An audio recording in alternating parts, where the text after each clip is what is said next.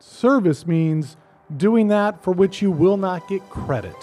Doing it not because it'll be good on the Instagram or great on the Facebook post, but simply because it will bless others. Welcome to the Bethany Lutheran Sermon Podcast for the week of March 21st, 2021. This is the fifth Sunday in Lent, and today Pastor Kevin Kreitzer shares a message entitled And Then Some from Mark chapter 10. The key verses for today are in the show notes. I suppose this is one that uh, James and John might say if they were with us, oh, nothing to see here, move along. You know, when anyone ever says nothing to see here, there's something really to look at, right? James and John are not captured in the best light in this account, are they? Though, you know, had we been reading Mark chapters 8 through 10 successively in one day rather than breaking it up a little bit here, a little bit here, a little bit there throughout the season of Lent, it wouldn't surprise us, to be honest. None of the disciples come off very well in this portion of Scripture. We find Jesus doing what he's been doing all along. He's heading again to Jerusalem. And as they're walking, Jesus is talking and once again telling them about his upcoming passion. Yes, once again. The eighth chapter of Mark concludes with uh, the recording of Peter's confession of Jesus You are the Messiah. Only, of course, right after that, Jesus tells the 12 that he would be rejected, condemned, and killed. Uh, and Peter's confession changes into an attempted correction. You know the story, right? He says, No way, Jesus. That'll not happen to you. Get behind me, Satan, is the sentence that follows that. Immediately after that event is when Jesus takes Peter, James, and John up a high mountain, that of Transfiguration. On the way down, Jesus says to those who have seen the fullness of his glory that they will soon see him in misery. He'll be rejected, killed, betrayed. And before Mark puts the final period on that chapter, the ninth chapter, he records the disciples' reaction.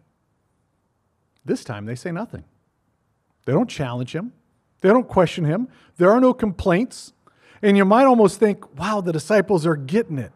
And then Jesus asked them, Why are you guys so quiet? What were you talking about on the road as we were walking here?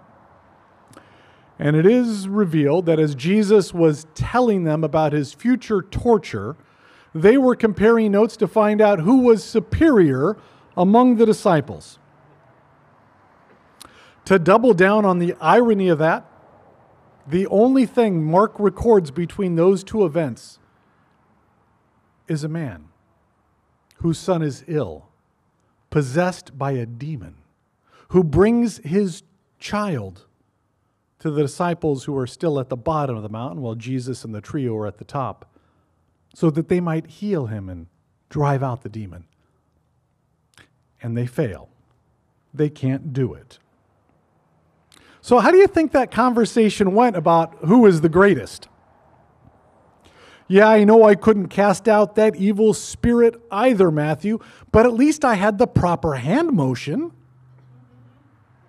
Oh, come on, Philip. Your Hebrew is terrible. Your Aramaic isn't all that solid. It's like you haven't even been listening to the Master.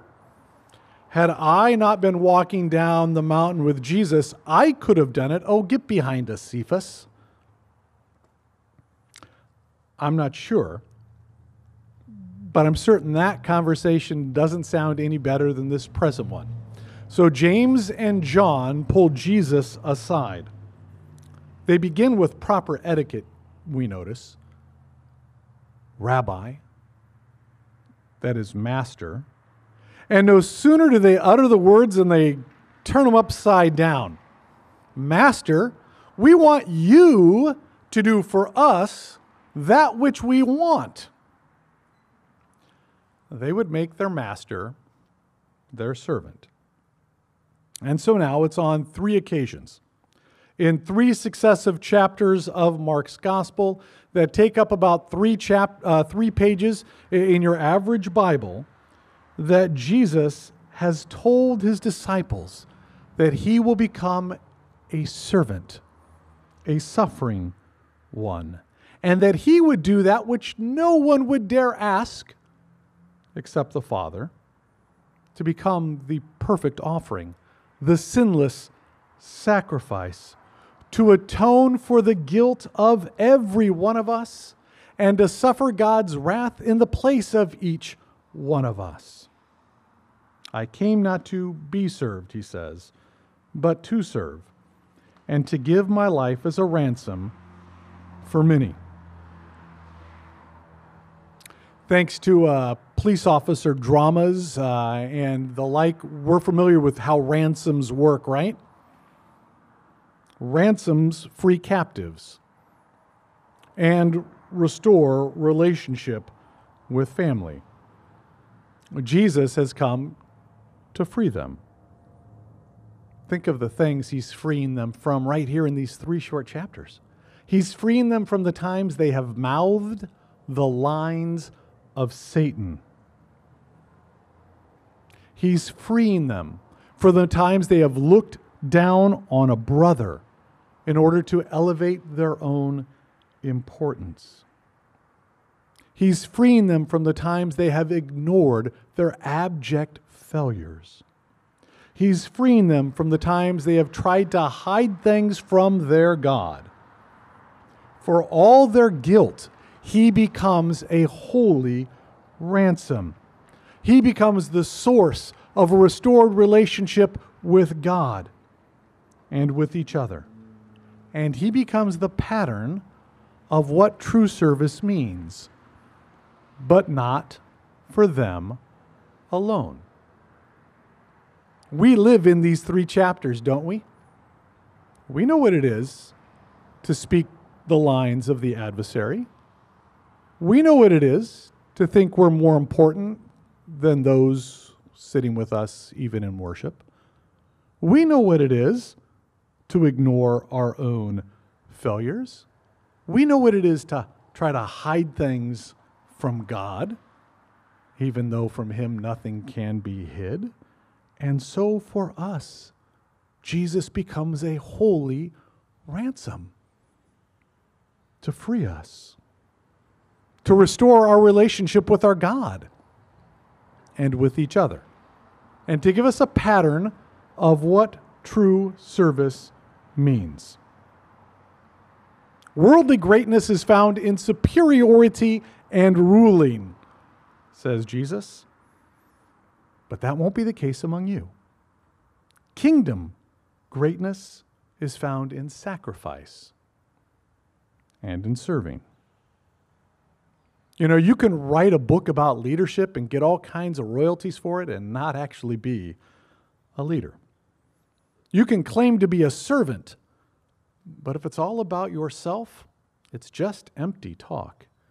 And while perhaps not as crass as the sons of Zebedee, disciples in each and every generation after that have confessed that God is on the throne only to try to get him to do what it is they want.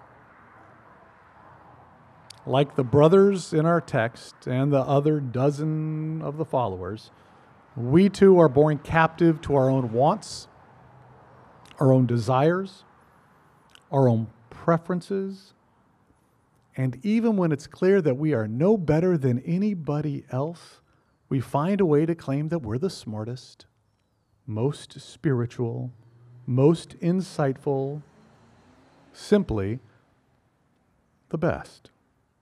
So our God comes to serve us and then some. He comes to ransom us to restore us to Himself, to one another, and to our true purpose to follow His pattern, to serve. Serving is not about us. If it were, that would be called self serving, correct? Serving's about Him. And our Lord teaches us in just one sentence what it's all about. Service means doing that for which you will not get credit and may not get noticed. Doing it not because it'll be good on the Instagram or great on the Facebook post, but simply because it will bless others. Kingdom service is not about seeking repayment.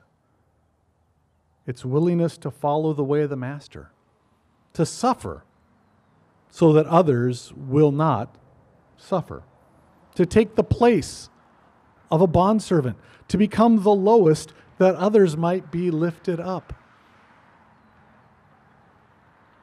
Willing to be captive to rumors or gossip or slander so that a brother or sister might be set free. For such, Christ has set us free, and then some. Amen. We pray.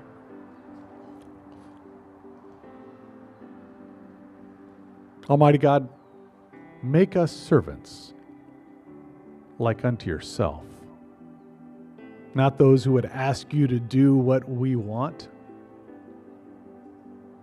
or who would feign serving in order to find ourselves getting credit. Make us servants like yourself, who come not to be served, but to serve, even if it means giving ourselves as a ransom for many. In your name we pray. Amen.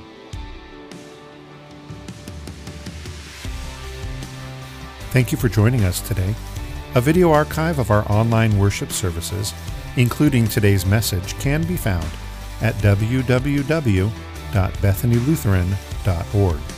If you would like to support this podcast or the ministry of Bethany Lutheran Church in Long Beach, California, you can text the word GIVE to 562 210 0463. That's GIVE, G I V E, to 562 210 0463.